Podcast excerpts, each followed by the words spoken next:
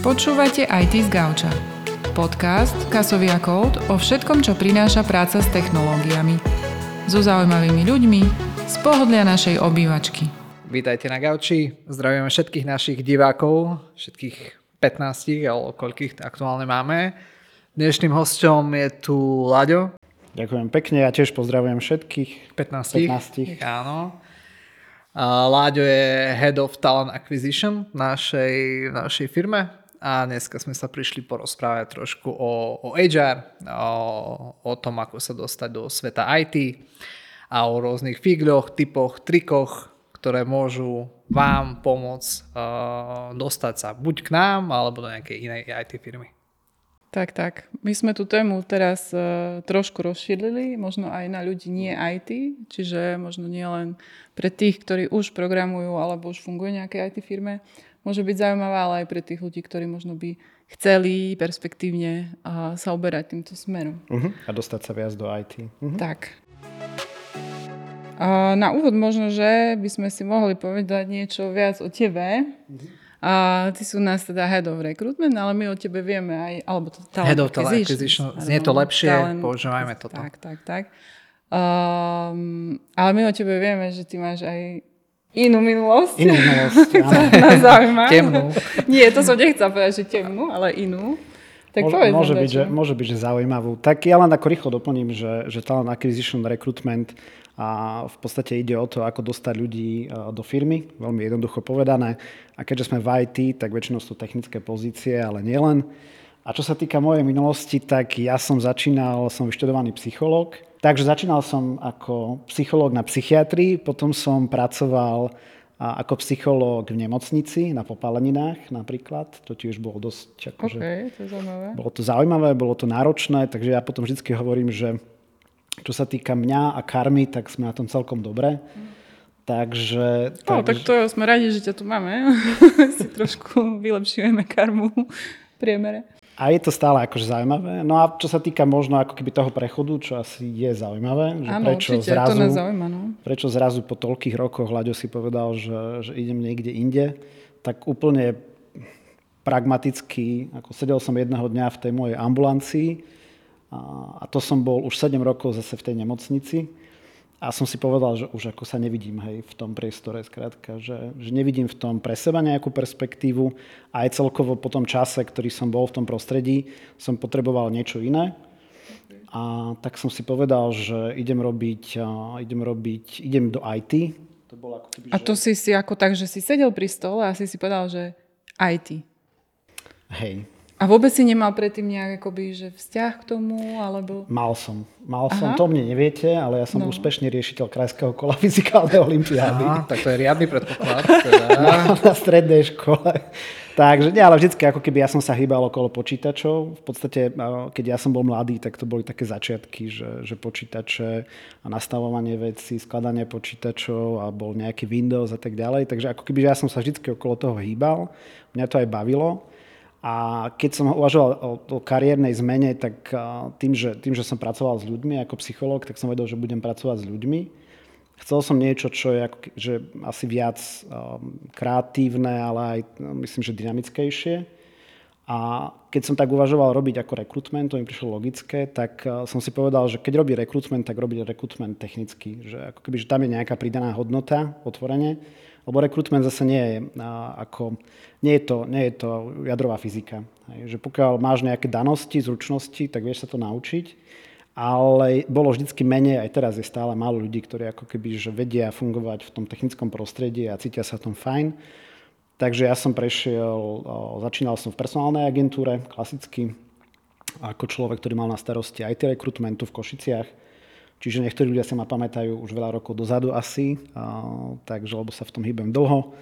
Potom som išiel do interného stavu, tam som pracoval pre uh, GlobalGIC, čo je uh, veľký software house korporát. A posledné tri roky som pracoval pre medzinárodnú spoločnosť, uh, ktorá mala pobočky Bratislava Praha. Bola to, bol to tiež software house, menšia spoločnosť a tam som vlastne začínal tak, že mal som ja nastaviť rekrutment, mal som vybudovať to oddelenie a tá firma mala cieľ v podstate porásť, ideálne zdvojnásobiť svoj počet. No a tam som odchádzal s tým, že nejakým spôsobom sa to podarilo, mm. takže, takže vlastne ten minulý rok, keď som tam končil, tak minulý rok sme mali nejakých 46 ľudí, ktorí prišli do firmy a bolo to celkom fajn. Veľa som sa naučil. To sa týka aj personálnej agentúry, to sa týka aj Globalogicu, to sa týka aj tej spoločnosti predtým Ableneo.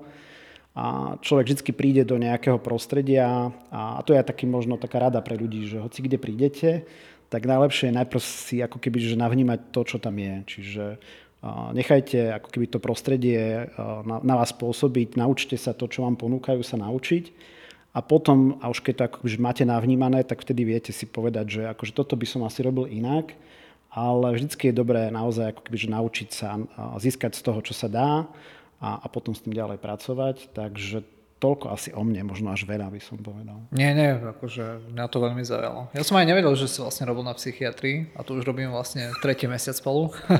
asi toľko o mne, ako si zistujem. čo, čo, to, čo, to, čo, áno, áno. tak, tak, tak. Ja som sa veľmi neradil tým, že si mám navnímať okolie. Takže to som nevedel. Ale napríklad ja musím potvrdiť, že Láďo, keď prišiel do firmy, tak prišiel taký kľud, pokoj. Ja mám pocit, že sa aj zlepšila karma firmy Takže ja fakt vítam to. Tak, tak dúfam, že tak pôsobím na ľudí, to je asi ako aj... Inak v tej mojej branži otvorene, ako keď robíte rekrutment, tak veľmi dobre pôsobiť nejak na ľudí. Mm-hmm. A možno pozitívne. je ozaj dobre mať ten background aj psychologicky, že vieš využiť možno tie veci, ktoré tak akože si mm-hmm. očekuješ toho človeka, vieš ho zanalizovať rýchlo, či je v pohode, či nie je v pohode, ako k nemu ja, možno pristúpiť. Ja, ja to možno len potvrdil, lebo raz sme boli na spoločnom meetingu a ja som už klepal nohou, lebo sa mi to zdalo dlho a Vláďa to hneď vycítil a hneď sme ten meeting aj skončili, takže... ono, uh, akože je to iný typ práce zase a si myslím, myslím si, že sú ľudia, ktorí to majú v sebe, že buď sa s tým narodia, alebo to získajú aj iným spôsobom. Nemusíte mať na to nejaký formálny tréning, ale akože keď robíte s ľuďmi, asi je dobré nejak vnímať tých ľudí a reflektovať to, ako sa cítia a nejak podporiť aj to, aby s vami komunikovali. Takže toto asi mám aj z práce, to je pravda. Ale je to iný typ práce. Čiže ja akože ako rekrutment, keď robím rekrutment, tak neanalizujem ľudí a toto som nechal tak, že za sebou, hej, že, Aha, že, okay. že už nefungujem ako, ako v tomto ako psychológ. A, ale akože vždycky, pokiaľ pracujete s ľuďmi, pokiaľ máte nejaké ako skily, ktoré akože v tomto fungujú, ale nemyslím nejaké také, že manipulatívne, lebo to sú také, tie trendy, bolo niekedy tak, nie, že keď bol človek mal byť akože, ako manažér alebo ako sales úspešný, tak mal vedieť nejakým spôsobom tú áno, situáciu áno, a ľudí manipulovať. Techniky. Myslím, že z toho sme všetci vyrástli a, a hľadáme ten spôsob, ako spolupracovať, ako sa nejak na seba nastaviť, ideálne komunikovať tak, aby sme sa posunuli niekde. Ideálne, keď samozrejme je tá situácia taká, že máme spoločný cieľ. V tom je možno aj ten rekrutment dobrý, že ja nepredávam poistky, ale ako keby stále to je práca, pre tých ľudí je to nejaká perspektíva kariérneho rozvoja, mám skúsenosti, často dokonca aj čo sa týka mladých ľudí, absolventov alebo ľudí, ktorí sú mimo, a chcú sa dostať do IT, oni potrebujú nejakým spôsobom možno si to prejsť, aké sú možnosti, možno na čo sa zamerať, možno kde ísť, kde to začať nejakým spôsobom buď študovať alebo sa učiť. Takže akože toto je niečo, čo je podľa mňa taká príjemná časť tej práce a celkovo je to ako podľa mňa veľmi, akože pre mňa je to zaujímavá práca, príjemná, že, ako, že naozaj robím niečo, čo ja potom aj vidím, hej, keď tí ľudia prídu do, do tej firmy, kde pracujem, no, potom sa s nimi stretávam. Mne je to také, že tých ľudí nestretnem, hej, že ja ich niekde nahajrujem a už potom ich nevidím. Čiže, mm. čiže v podstate ako keby, že aj prirodzene v tej spoločnosti ako fungujem, nejak ju mám navnímanú. A, a takým spôsobom potom aj asi je fajn, aby tí ľudia, keď prídu, aby to nejak aj sedelo spolu. Aby aj pre, pre nich tá spoločnosť bola zaujímavá, aby zase aj tí ľudia boli akože úplne OK, cítili sa dobre v tom prostredí. A, ale zase by aj nejakým spôsobom oni priniesli niečo do tej spoločnosti. Hej. Či to je nejaká nová expertíza, či to je nejaký prístup a tak ďalej. Je dobré, keď tá, keď, keď tá spoločnosť je aj nastavená takým spôsobom, že ideme sa rozvíjať, sú tu zaujímavé veci, zaujímavé projekty a aj tí ľudia tu majú priestor nejakým spôsobom sa posúvať, keď sa dá samozrejme. No to sa nám povedal, že čo všetko robíš, keď uh, robíš hiring. Uh-huh. A čo teda robíš, keď sa akurát nehajruje? Uh-huh. Alebo akože asi... Čase. No nie, nie, práve, že nie vždy firma hajruje. Akože povedzme si, Celkovo, že niekedy aha. aj taká situácia, že jednoducho sa nedá. Uh-huh. A, a čo vtedy, že asi nesidíš len tak s založenými rukami, ale uh-huh. asi aj tam máš nejakú agendu, ktorú robíš. Hej, tak ono, tá moja pozícia je, povedzme, že už viacej strategická, že nie je to len rekrutment, taký reaktívny, ale tá pozícia je skôr o tom, že, že mám nejaké skúsenosti, a mám za sebou niečo, čo viem aplikovať a ideálne, keď vychádzame aj z nejakých dát, to znamená, že vieme, čo funguje, čo nefunguje. Takže moja práca je v podstate naozaj sa pripraviť na to, keď, keď príde tá doba napríklad nejakého zvyšeného tlaku na hiring. Hej. Čiže buduješ si talent pool, buduješ si nejakú pipeline, nastavuješ ako keby celkovo, odkiaľ tých ľudí môžeme získať. A samozrejme udržiavaš nejakú komunikáciu s ľuďmi, ktorých poznáš, ale zase hej, sú tam ďalšie veci. Potrebuješ nastaviť aj nejaký, nejakú partnerskú spoluprácu s externými spoločnosťami, kde môžeme spolupracovať, čo sa týka akože ľudí a potrebuješ si aj pripraviť nejaký plán, to znamená, že keď vieme, že tento rok očakávame niečo, tak je dobre sa na to nastaviť. Takže tá moja pozícia je akoby, že už naozaj že viac strategická. Hej. Čiže nastaviť to, a priniesť to, čo viem, že funguje, ale vždy to je o tom, že sa nejakým spôsobom potrebuješ aj prispôsobiť tej spoločnosti, kde si a reflektovať to. A plus, keď mám, ako keby, tým, že som pracoval aj vo veľkej spoločnosti, aj v menšej spoločnosti, tak tej menšej spoločnosti prirodzene keď robíš uh, hiring, tak uh, musíš úzko spolupracovať interne s ľuďmi, ktorí uh, fungujú ako nejakí hiring manažeri alebo dovnútra spoločnosti, ale často si je potom aj na stretnutiach s klientmi, často si na stretnutiach aj obchodných, takže je tam vždy nejaký presah. Vieš, čo funguje, vieš, čo možno menej funguje, vieš, ako keby, že možno aj prispieť v tom, ako celkovo možno aj nastaviť to, že čo vieme naherovať, v akom čase a trošku to potom odraziť, a malo by sa to odraziť aj v tom, v tom strategickom prístupe k obchodu. Takže tá pozícia moja by mala byť asi s nejakým presahom, ale zase stále ja som človek, ktorý, ja som rád hands-on, čiže ja stále sa považujem za akože tvrde technického rekrutera, že stále to ako keby že aj rád robím, ale na druhej strane som aj rád, keď eh, mám možnosť eh, mať nových ľudí v týme, niečo ich naučiť, lebo už ono to funguje tak, že paradoxne na rekrutment je niekedy väčší tlak ako na, na biznis. Lebo ono to platí, že už keď biznis donesie nejaký, nie, niečo nové, nejakú oportunitu, tak ten rekrutment to musí skoro 100% dodať. Hej. Ako keby, že ten tlak je niekedy v tomto taký, že, že veľký. A ono to funguje naozaj tak, že keď, ja neviem, keď príde nejaký projekt a treba tam mať 10 ľudí k, vymyslím si, k 15.10., tak ten človek, ktorý pokrýva ten, ten rekrutment strategicky, to musí nejakým spôsobom naozaj vedieť, akože nastaviť tak, aby to bolo dodané v nejakom čase. Či už si to nájdeme sami, či máme nejaké vlastné zdroje, alebo sú tam nejaké externé spolupráce. Aj o tom je tá skúsenosť toho rekrutmentu, že naozaj si to vyskladať tak, aby tie zdroje tých potenciálnych nových kolegov boli, boli rôzne a aby si vedela to naozaj nejakým spôsobom spojiť, aby v tom čase to, čo potrebujeme, aby potom aby naozaj bolo. Takže asi tak, čo sa mm-hmm. týka nejakého... Čiže, hej, čiže nesedíš so založenými rukami, Nie, sme pochopili. Jak sa obhájil. to takmer 5 minút sa obhájil. No. Bolo to krásne. Sú nejaké akože vyslovene rozdiely medzi hajrovaním pre nejakú takú v rámci väčšej spoločnosti alebo ako teraz, keď pôsobíš v takej menšej IT firme lokálnej?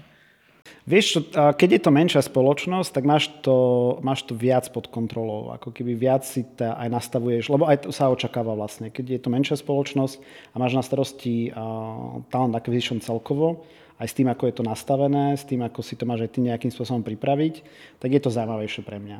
Hej.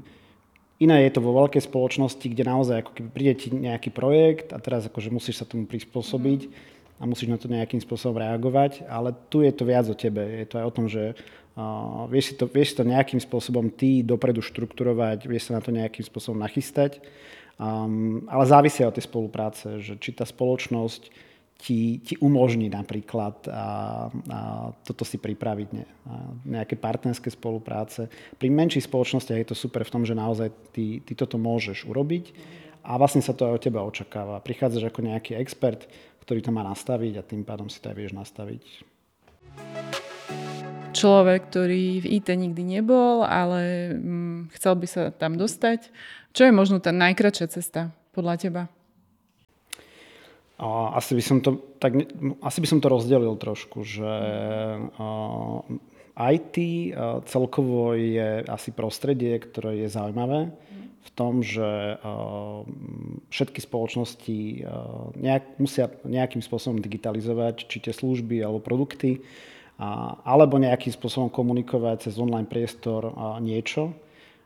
Je to prostredie, ktoré sa rozvíja, je progresívne, takže aj čo sa týka aj možno netechnických pozícií je zaujímavé.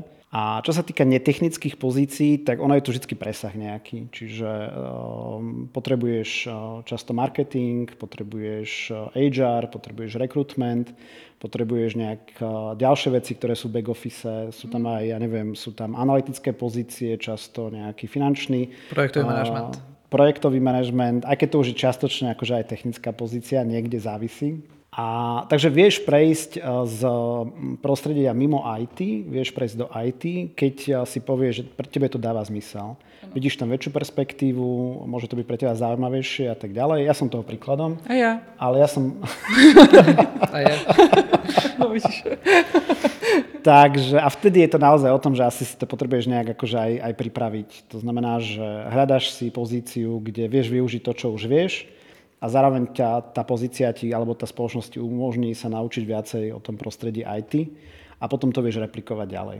Hej.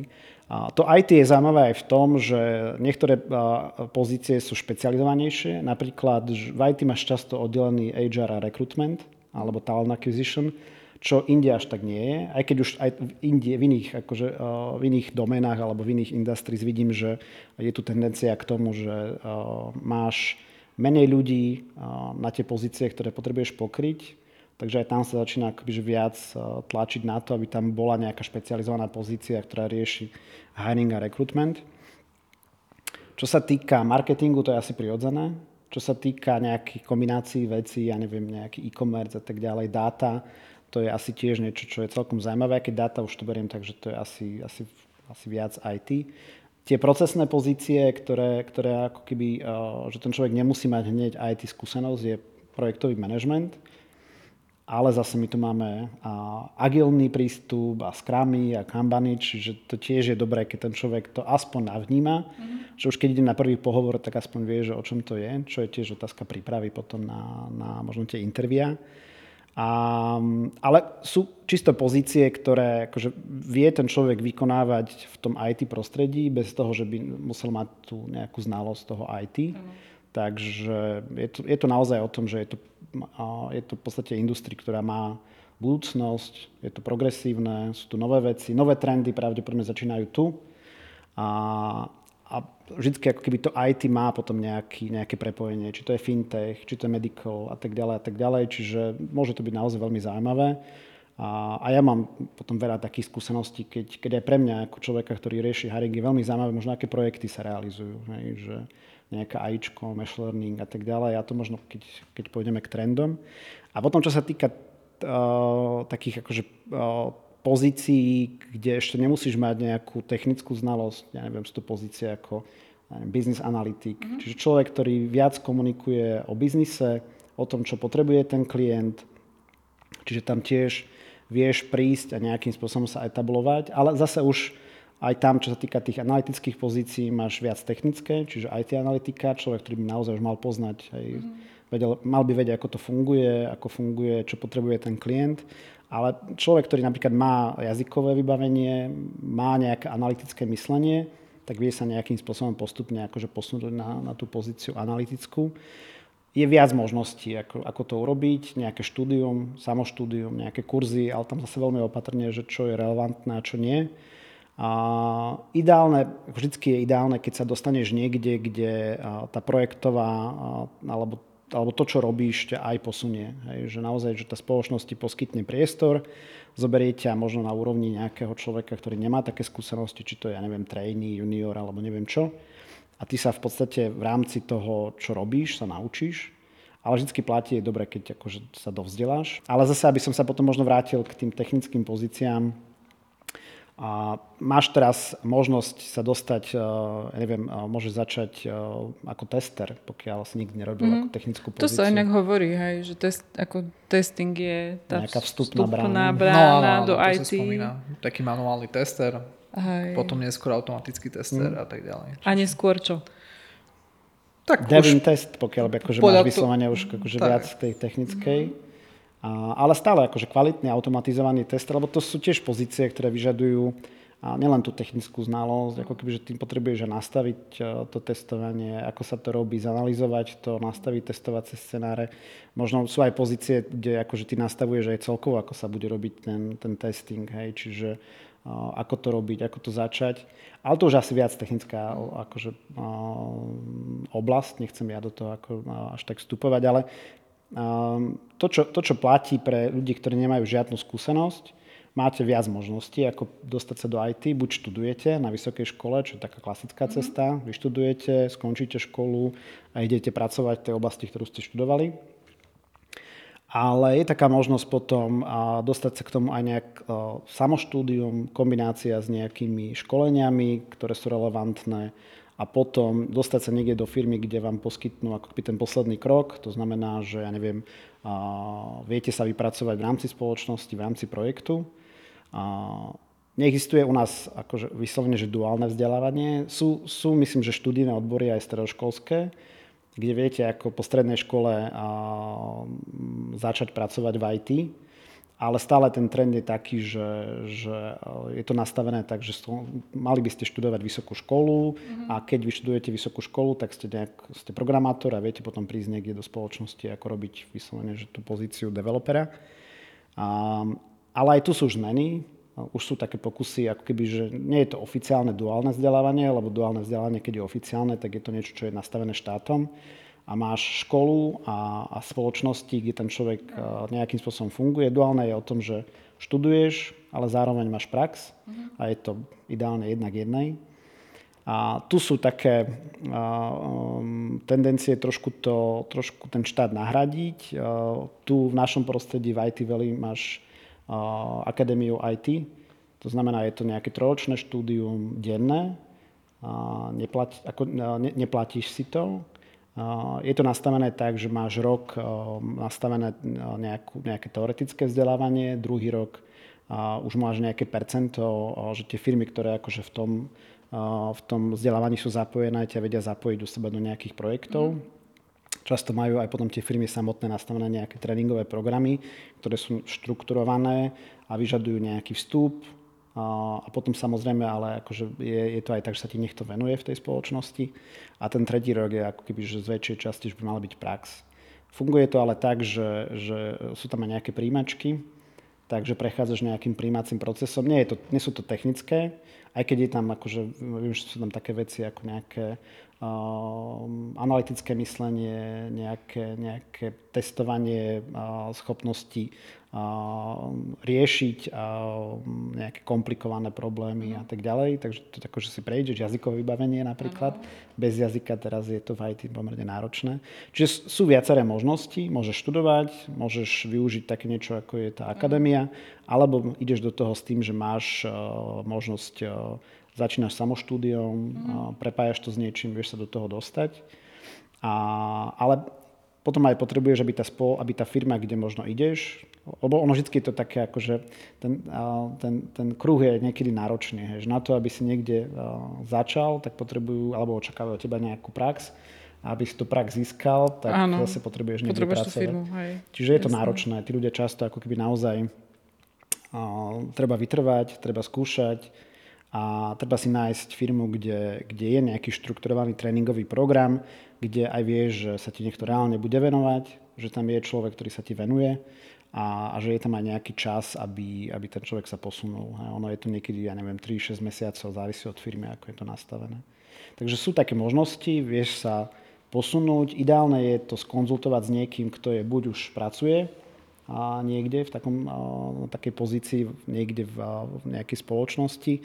Alebo a mne sa často stáva, že ma ľudia kontaktujú, aby som im povedal, že čo majú urobiť napríklad, aby áno. sa dostali do IT. A ty im poradíš? A, áno. A si zlepšuješ karmu zase.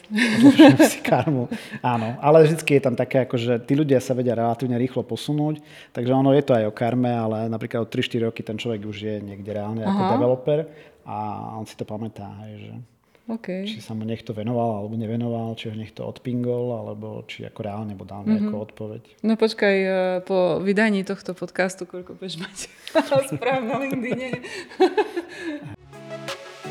Podľa čoho ty si vyberáš, alebo čo sú možno tie skills, soft skills, alebo aj tie hard skills, ktoré sú teraz momentálne vyhľadávané mm-hmm. medzi programátormi, alebo teda medzi tými tech ľuďmi.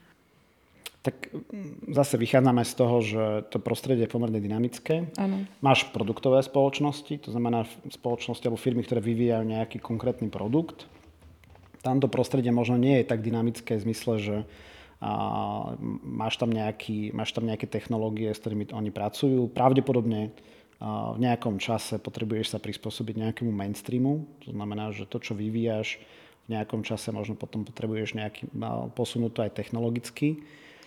Ale potom máš projektovo orientované spoločnosti, ako napríklad naša spoločnosť. To znamená, že pracuješ na projektoch, vyvíjaš nejaké celkové riešenia napríklad pre, pre rôznych klientov a tam sa to mení. To znamená, že mení sa trošku prostredie a tam sa očakávajú také veci, že a, a, keď sa bavíme o zahraničných projektoch, tak mal by si vedieť a, nejaký jazyk.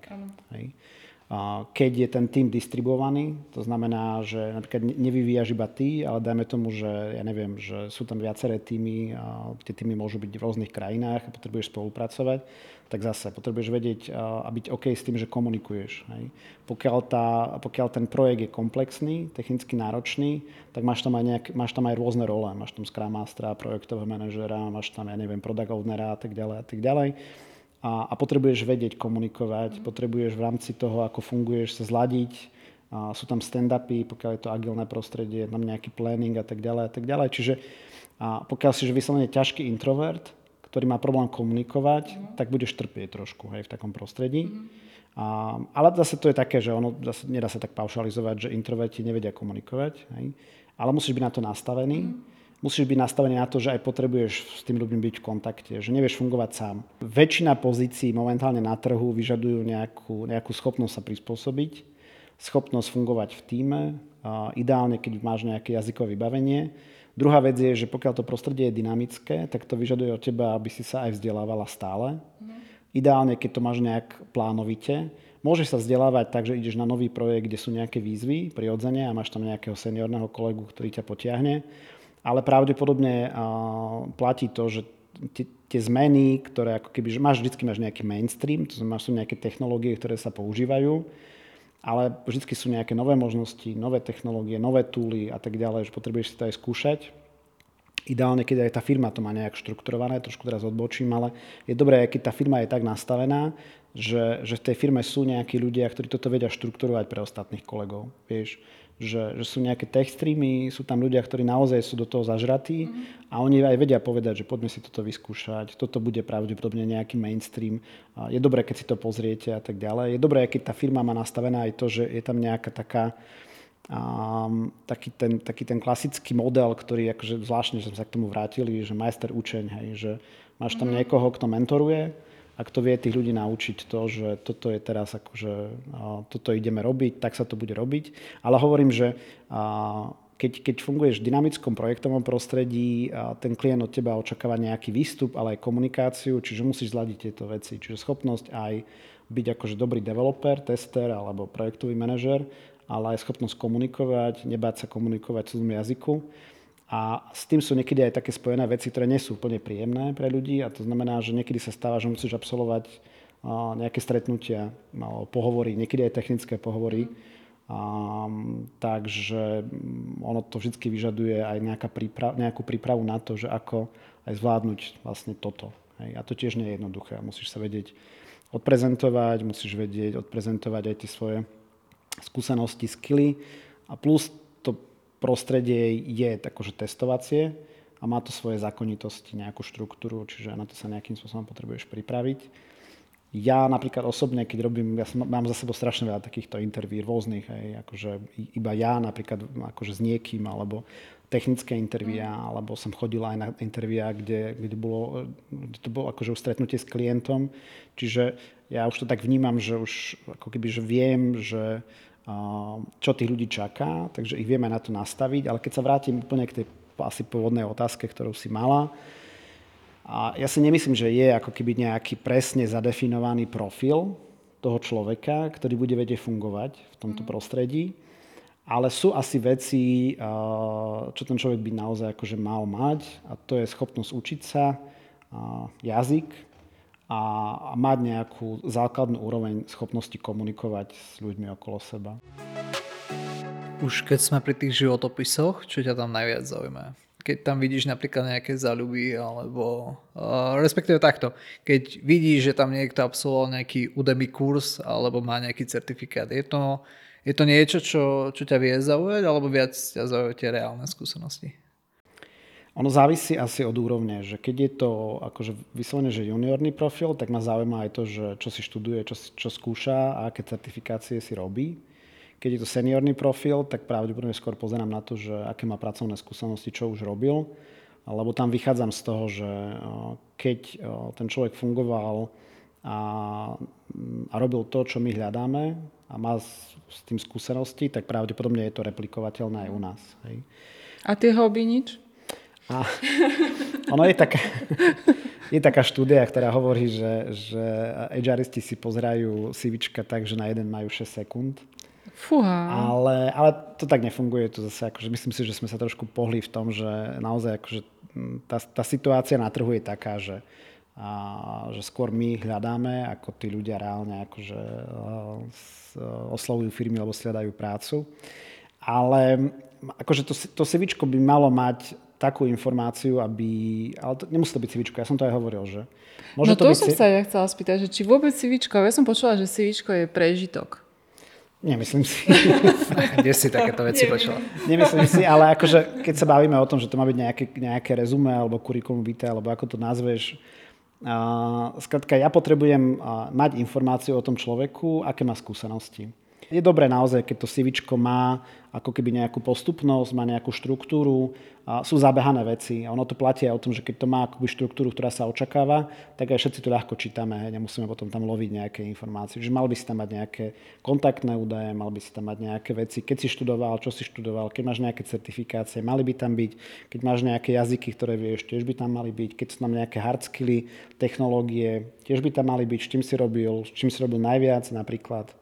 A, a potom naozaj potom nejaké portfólio projektové, hej, že pokiaľ si fungoval v takom setupe, tak aké projekty, čo máš za sebou, o čom to bolo, čo si robil. A tým pádom ja to veľmi, veľmi rýchlo to viem vyhodnotiť. A tie Ale... záľuby stále nie? A záľuby, pozor, tam je, to je dobrá otázka. Záľuby, záľuby sú, záľuby podľa mňa tam nemusia byť. Ah, Hej. To je jediné, čo zaujíma na mojom životopise. Ale, ale keď akože si dáš tú námahu a si zistíš, že uh, skaka, niektoré tvoje záľuby sú relevantné pre, uh, neviem, tam, kde aplikuješ, tak to tam treba nechať. Napríklad, keď tá firma, uh, ja neviem, robí veľa aktivít, čo sa týka ochrany životného prostredia. Skaka, že celá firma fičí na tom, že, ja neviem, uh, dog shelters a a chodíme zbierať odpadky a tak ďalej a ty napíšeš, že toto robíš celý život, to je super, hej keď všetci hrajú futbal, vieš, Beháš. Ale zase nie je umelo, hej. Ale keď, ako, keď, keď naozaj ako keby, že vidíš, že to je relevantné, tak a, a, že ja by som tam dal. A, ale to súvisí Ale aj... potom to musíš aj robiť. Musíš to aj robiť. Takže... Akože má, má to byť pravda. Hej. Ďalšia vec je, základné pravidlo je v CV, že neklamať. Hej. Ani, ani trošku? Ani, ani nenafúkovať. Ani, ani, ani, ani malička? Nič? Nie, nie lebo, lebo keď to s tebou niekto reálne akože prejde, že dá si tú námahu a si s tebou sadne a vôbec to nemá byť akože výsluh, ale ty s človekom, vieš, ono, interview je veľmi zaujímavá vec celkovo. Môžeš robiť takým spôsobom, že ja neviem, máš nejakú štruktúru a sadu otázok. A teraz sú tie trendy, že behaviorálne orientované otázky, že pýtaš sa naozaj na to, ako ten človek fungoval, ako riešil veci a tak ďalej, aby si dostal akoby, že ten feeling z toho, že ako ten človek vie fungovať.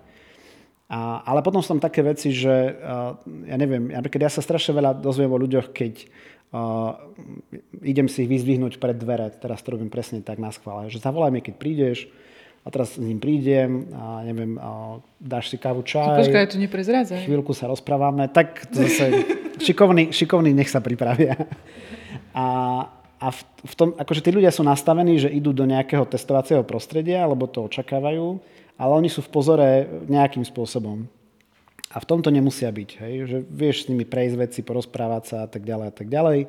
A potom platí aj to, že ľudia, ktorí sú akože menej, majú horšiu znalosť cudzieho jazyka, ty keď cvičneš počas toho interviu, intervia do cudzieho jazyka a dávaš mu ťažké otázky v angličtine, tak tí ľudia napríklad paradoxne sa sústredia na angličtinu a nedávajú tak pozor, akože čo ti hovoria. Hej. Á, to sa vieš dozvedieť aj tam takto. spoznáš tie klamstvá. Ale tým chcem povedať, že, že a,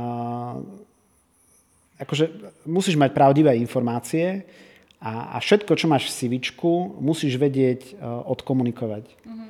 To znamená, že nemôže ťa prekvapiť uh, otázka typu, že neviem, tu vidím, že ste pracovali pre, ja neviem, Red Hat pred tromi rokmi a robili ste to a to a čo tam bolo v tom projekte, povedzte mi viacej, aký tam bol tým a tak ďalej a tak ďalej. Čiže nemôžeš to mať ako keby, že musíš tam mať veci, ktoré, ktoré vieš aj odkomunikovať. A zase to platí aj potom, ako, ako sa pripravuješ napríklad na interviu. Veľa ľudí si myslí, že nebudú mať problém povedať o sebe, Uh, vieš, uh, tu, že nebudú mať problém sa predstaviť alebo nejakým spôsobom zhrnúť tú skúsenosť. A pravda je taká, že to je obrovský problém, že ty keď si to nepripravíš, tak málo kedy vieš uh, zrozumiteľne, štrukturovanie s nejakou časovou postupnosťou odprezentovať sofistikovane to, čo, v čom si dobrý a v čom možno nie si dobrý, čo si robil a tak ďalej, že ono to vyžaduje nejakú prípravu. Ale aj preto v tom CV by si mala mať len informácie, ktoré, ktoré ty vieš odkomunikovať. Dobre, ja ešte tu mám takú tému, ktorú sme ešte neotvorili a to je, že body shopping. Lebo ono to akože súvisí aj s tým, čo robíš ty, súvisí to aj s tými CVčkami, že vlastne ty, uh, alebo teda ten uh, developer si to CVčko buduje, vytvára, nie len keď sa uchádza o prácu do firmy, ale aj keď uh, sa firma uchádza o nejaký projekt, tak aj vtedy je veľmi dôležité to CVčko tak možno nám povedz e, viac o tom, že čo je to ten body shopping a akože, že či je to ozaj, že predaj ľudí, alebo, alebo ako to, to, je, to, je, do, to je dobrá, to je dobrá otázka. To je dobrá otázka, rozsiahla otázka a ťažko akože asi aj uh, ju zodpovedať. Ja som si aj pozeral, že per definition, že Á, alebo je viac, ako keby máš body shop, máš outsourcing, máš outsourcing a potom máš ako keby, že nejaký consulting a ono to všetko má nejaký prekryv. Hej. Že body shop je, potrebuješ krátkodobo, krátkodobo po, poriešiť uh, skratka, uh, ľudské zdroje. Uh-huh. Hej. To znamená, že potrebuješ doplniť do týmu ľudí, ktorí majú nejaké schopnosti, nevieš ich nájsť iným spôsobom alebo rýchlo nájsť, tak akože na to je body shop. Hej. Čiže ja sa poobzerám, kde by mi niekto takýchto ľudí vedel dodať a per definition je to ale krátkodobá záležitosť. Hej. Outsourcing je, že ja ako firma skrátka viem, potrebujem skrátka niektoré veci pokryť, nejakú službu alebo, alebo nejakú časť niečoho, čo robím a outsourcujem ja k nejakej inej firme to, že oni to pre mňa urobia. Čiže neriešim ako keby, že vyslovene, že ľudí, ale že potrebujem niečo pokryť. A outsourcing uh, je ako taká celkom moderná vec, to je taká akože americká záležitosť. A potom máš consulting. A consulting je zase také, že zase akože riešime ľudí, hej, že uh, skratka, potrebujem ja nejakého experta. Ja neviem, vymyslím si, že uh, potrebovali by sme niekoho, kto má uh, skúsenosť uh, skratka, s cloudom, nejaké avs a takého človeka nemáme, tak príde tu nejaký človek a mi to nastaví. Hej. Alebo mi celkovo nastaví, ako máme akože riešené veci. Ale keď zoberieš bodyshop a dáš preč tú krátkodobosť, a s tým, že bodyshop oficiálne ešte okrem toho, že krátkodobý, to som nepovedal, je ako keby, že, že, ako keby, že to nie sú tvoji ľudia. Hej. To znamená, že od ich zoberieš a niekomu ich akože predáš. Hej že ty si len ako keby človek, ktorý sprostredkuje týchto ľudí, mm. ale ako keby sa im nevenuješ, nestaráš sa o to a tak ďalej, len ako keby, že to zabezpečíš. Ale keď zoberieš tú krátkodobosť preč a zoberieš to, že prečo by som tých ľudí chcel mať takto, možno ich chcem mať ako keby viac u seba, lebo sú aj ďalšie projekty, ktoré budem potrebovať realizovať a už keď ako keby tí ľudia sa aj niečo naučia, možno ja ich viem ešte trošku ako keby, že no, niečo naučiť, tak sa to zase mení trošku. Hej. Keď zoberiem ten consulting a dám preč ten, tú expertízu a zase, že to sú nejakí ľudia, ktorí sú niekde, robia niečo, prinášajú nejaké, zavádzame nejaké nové metodológie, a, tak tiež to má nejakú hodnotu a keď to začneš ako keby, že naozaj tak brať, že nie per definition, tak zistíš, že vlastne ten čistý body nerobí skoro nikto v tom našom setupe. A Plus, akože my máme nejakú dynamiku projektovú, Takže keď tie projekty sú tak, že robíme niečo pre, pre, ja neviem, pre nášho klienta a, a máme tam celý tím, tak dajme tomu, že budeme tomu hovoriť, že to je custom vývoj, že to nie je body shop. Tá situácia závisí na konci dňa od toho, že či to dáva zmysel biznisovo, či tí ľudia na tom projekte sa niečo vedia naučiť, či ten projekt je dobre organizovaný a keď je dobre organizovaný, tak na konci dňa je úplne jedno, že či ty robíš tak, že je to len náš tím a máme tam dokonca product ownera, alebo že či tam je nejaký iný product owner u klienta a my máme skrátka, neviem, piatich eh, backend developerov, jedného architekta a jedného cloudového architekta. Čiže to všetko je, um, je o tom, že čo reálne na konci dňa robíš. Hej, že nie o tom, akú nálepku tomu dáš. Keď som pracoval pre GlobalLogic, tak v podstate uh, tie projekty boli také, že uh, uh, bolo tam boli to týmy od 5 do 20, 20 ľudí, ale často ten klient mal svoj akože tým. Často robili naozaj technické intervia, ale nikto tam nehovoril o tomu, že to je body shop, hej? ale v podstate to bol body shop. Hej? Takže toto asi je taká náročná vec, že už keď ty si niekde v nejakej firme a prešiel si nejakým výberovým procesom, a, a nie si úplne, že, že máš za sebou desiatky interví a vôbec to akože neriešiš, tak to môže byť zdroj nejakého diskomfortu pre tých ľudí. Hej.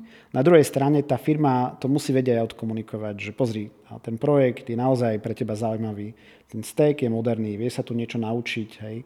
A je tam a, v podstate priestor naozaj sa posunúť, a, aj to, čo tam akože sa naučíš, vieš ty replikovať buď dovnútra do firmy, alebo niekde inde. Hej na konci dňa je to aj o tom, že aké portfólio ten človek má, to, čo sme si aj hovorili.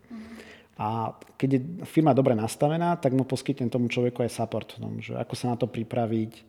Um, ja napríklad som vždy bol tak nastavený, keď som pracoval v Webonau, to bola menšia spoločnosť, že ja som chodil na tie pohovory s klientom. Hej? Že ja som tam bol vždy ako support pre toho človeka, že aby som aj videl, že ako to prebieha, a vieš, že čo ten klient vlastne chce na konci dňa a že či naozaj akože to vyzerá fajn, hej, že ideme do niečoho, čo dáva zmysel. Hej.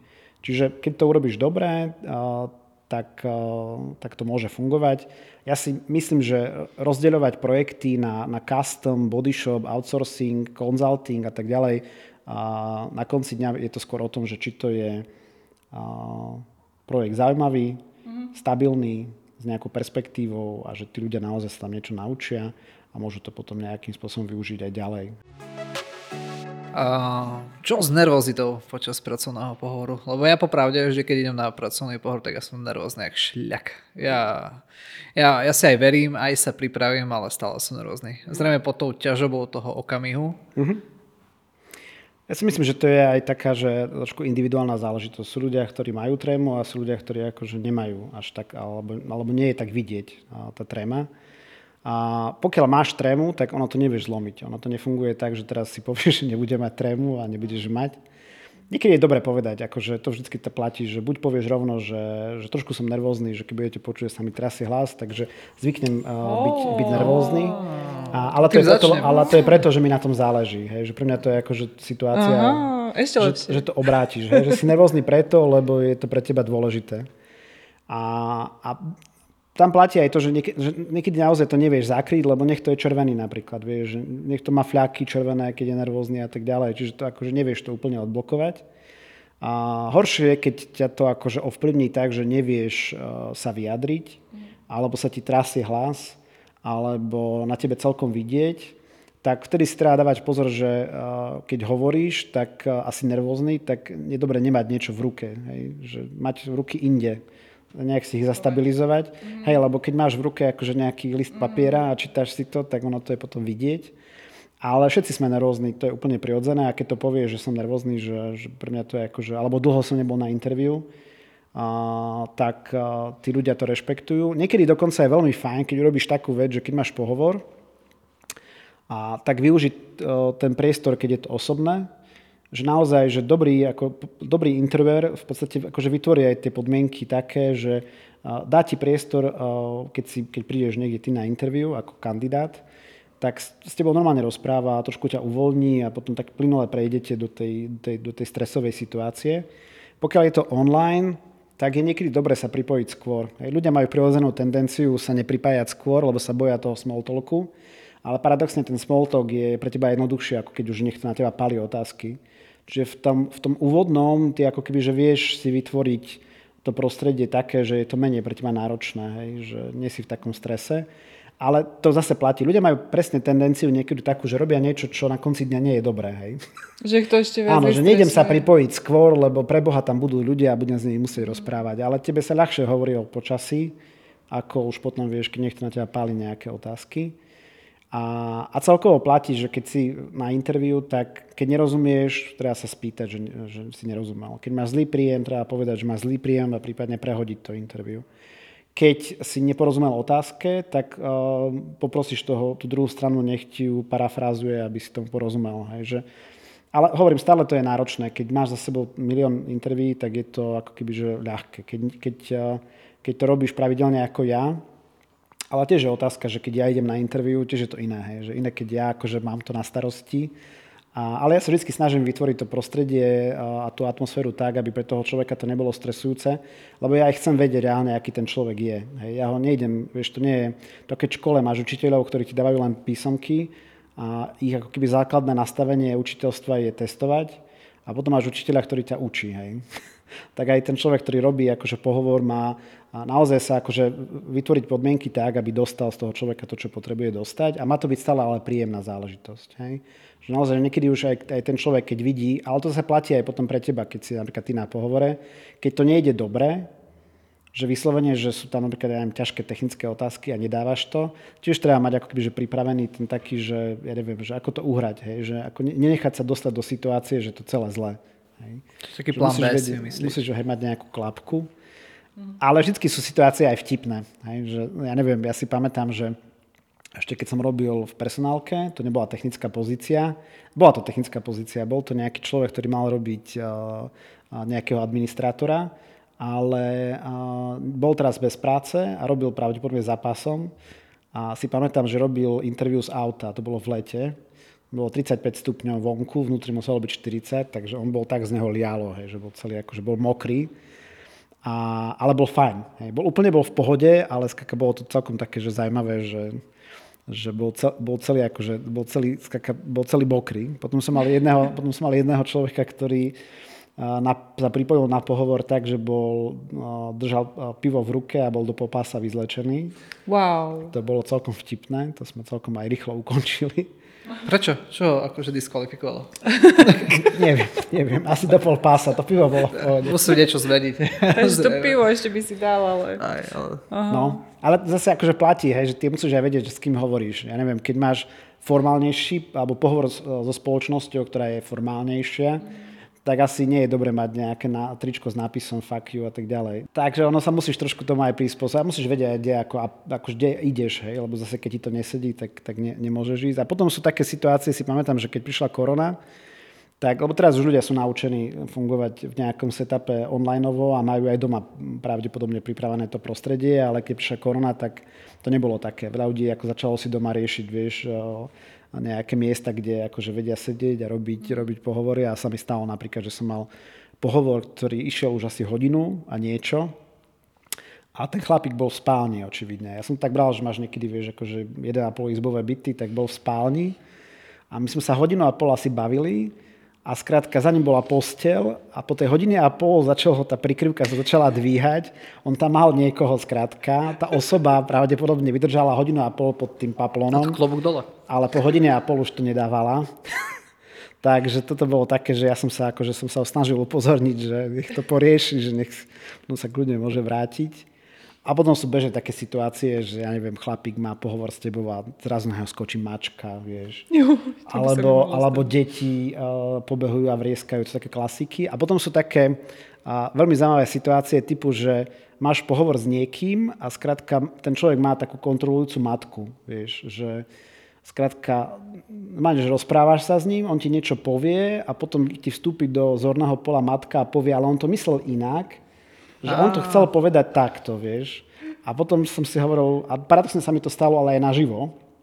Že, Ako, že prišla online, tu matka? Že prišla mamička a mi hovorí, že prišla sa spýtať, že či by bola práca pre XY. A ja hovorím však, akože môžeme sa stretnúť, nech či má nejaké portfólio, CVčko alebo neviem čo. A ona mi to akože dala do ruky a hovorím, dobre, tak rád by som sa, akože dohodíme sa stretnutie, že nech mi dá vedieť, že kedy akože by mohol. A dal som, ja mal, vtedy som mal asi ešte vizitky, si pamätám. A ona mi hovorí, že ale on akože, to tak nefunguje, že, že ona by akože mne povedala, čo on vie.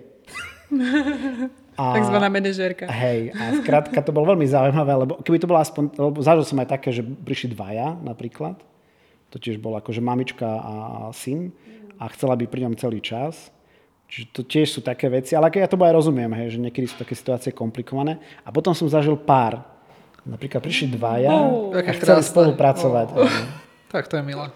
Takže, no, len potom je niekedy... Si ich odhovorilo toho?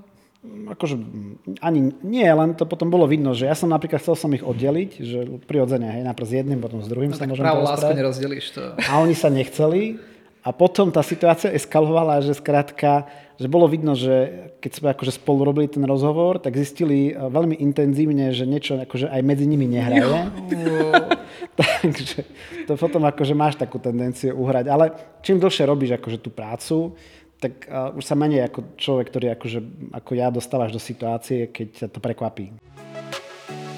Možno už k tej poslednej otázke by sme prešli. Či Pali, máš za čo? Nie, nie, nie, už nemám nič, čiže môžeme asi hľadiť do budúcna. Takže, aké sú nejaké potenciálne trendy v mhm. rámci uh-huh. rekrutmentu, čo nás čaká, ako ovplyvne AIčka Ajíčka, no, ajíčka nás čakajú, no. áno, ajíčka sú všade a vo všetkom. Ale celkovo to, čo ja vnímam, čo ja považujem za, za akože dobrú prax, je, že ľudia, ktorí akože, dajme tomu, že si povieme, že sme tu, lebo venujeme, alebo rozprávame sa o developeroch, o tom našom prostredí a testeroch a ľudí, ktorí sú napojení na ten celý life cycle, tak je dobré ako keby, že tí ľudia naozaj by sa mali sústrediť na to, aby si zjednodušili tú prácu, aby naozaj používali nejakým rozumným spôsobom AIčko, aby boli schopní, akože, aby, ten, aby tá remeselnosť toho, ako pracujú, bola nastavená tak, že naozaj akože pracujú aj s tým kódom, ako sa robí, akože, či to je klinkou, či to splňa nejaké veci, ktoré to má splňať.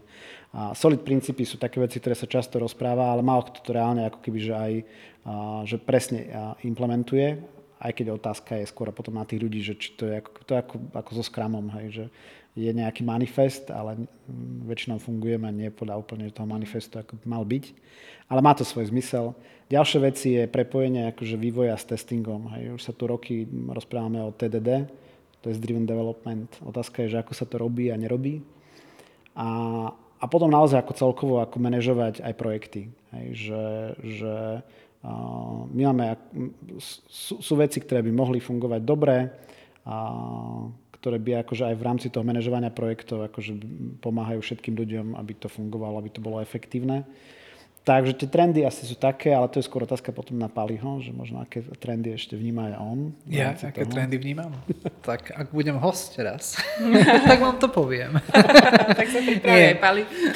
nie, nie, nie, no tak samozrejme tá AIčka. Uh, tak ja som projektový manažer, takže uh, teraz akože dosť do popredia ide Save, ale tak ten je určený pre trošku iný typ projektov, ako máme, ako máme my. No a tie princípy agilného vývoja, tak to asi, asi ostane, myslím si, že v najbližších rokoch. A respektíve my sa týmto riadíme, nemáme žiadne že top-down alebo waterfall projekty, takže my fungujeme takto. No a, a, a ako vravíš vlastne to využívanie tej AIčky, tak takej dennodennej práce. Čiže keď som povedzme developer a chcem si vedome tú svoju kariéru budovať alebo teda zvyšovať tú hodnotu, aby som si vedel viac zapýtať. Mm, alebo akože, aby on po mne bol dopyt, tak e, vlastne mám sledovať trendy. Jednak akože sa vyskylovať, uh-huh. mať za sebou zaujímavé projekty. Áno, aj toto je presne, že rozumne si vyberať, na čom pracujem a na uh-huh. akých projektoch a pre koho pracujem, to tiež je dôležité možno aj to svoje CV potom vyladiť tak, že komu idem, kde idem na pohovor, tak mať tam to, čo bude toho. Áno, a to aj vidieť. Ľudia, ľudia, ktorí ako keby nejakým spôsobom freelancovali, uh-huh tak oni e, toto vôbec neriešia, že CV od nich niekto chce. Ale hovorím, to nemusí byť CV, akože ja vôbec mm. nepotrebujem CV. Alebo portfólio teda. Mne stačí, ako, áno, mm. aby ja som mal zrozumiteľnú informáciu o tom, že čo ten človek robil, ale to je bežné. Ako, keby, ako náhle sa bavíme v takom viac biznisovom ponímaní, je to úplne bežné. Aj tá firma sa musí prezentovať nejakým spôsobom voči klientom. Ale byť asi rozumný, byť štrukturovaný v tom, byť plánovitý, mm keď môžem odporučiť, zhrniem to veľmi jednoducho a trošku premyšľať. Hej. Tak ako ja som premyšľal, keď som chcel zmeniť kariéru, tak rozmýšľať aj o tom, že uh, kde sa vidím, ja neviem, chcem byť architekt, chcem naozaj akože byť aj viac kreatívny, chcem byť viac pri inovatívnych projektoch, alebo mi vyhovuje naozaj tá špecializácia, to, to remeselné, že chcem kódiť, alebo potom chcem po nejakom čase sa presunúť na pozíciu, ktorá bude viac neviem, projektová, manažerská, people manažerská. Čiže naplánovať si to, ale tým si potom aj logicky vyberať, že, že čo ako. A posledná vec, to čo je asi najdôležitejšie, je, že nedá sa v našom fungovaní ani na Slovensku fungovať bez, bez cudzieho jazyka. Čiže nepodceňovať ten cudzí jazyk, lebo na konci dňa môžete byť super, ale keď fungujeme tak, ako fungujeme, väčšina tých spoločností má zahraničné projekty, tak môžete byť super projekťák, môžete byť super developer, môžete byť super QA, ale pokiaľ nemáte jazyk, tak je to problematické. Tak dal si radu, že ľudia majú premýšľať a nenosiť si mami na ja pohovor. Ja by som sa takže... na to možno... Áno, nenosiť si mami na pohovor. Áno. To Tým by sme to mali ukončiť. Tak, tak, tak, presne. Tak. Nenosiť si mami na pohovor. Správne. Po naučenie tohto diela. Naše mamky ľúbime, ale na pohovor nie Odtiaľ potiaľ. Áno, sám za seba, presne. A nebať sa. Akože treba ísť niekedy akože aj mimo takúto komfortnú zónu. Treba niekedy naozaj vyskúšať niečo. A, lebo čím viac, lebo ľudia zo strachu robia zlé veci, takže, takže radšej, radšej si povedať, že ísť do toho a čo sa vám môže strašne stať, nič. A ja myslím, že keď ste na pohovore s Láďom, tak on vás aj upokojí. A Má dobrú karmu? Nabitu? Áno. Do konca takže, života? Hej. Áno, ja som taký ten archetyp na Freudovský, vieš, okuliare a brada, takže pôsobím veľmi pozitívne na ľudí. on to funguje. No dobre, tak uh, ja verím, že veľa zaujímavých informácií opäť raz mm-hmm. a, a že sa tu ešte stretneme možno pri zase nejakej zaujímavej rekruterskej téme. Tak sa? ja ďakujem, že som tu bol. A že som nebolo to také zlé, nie? Nebolo to také zlé. No, vidíš. Bolo to, bolo to úplne OK. Ale len vďaka vám. Díky. tak, čaute. Čaute. Ahojte.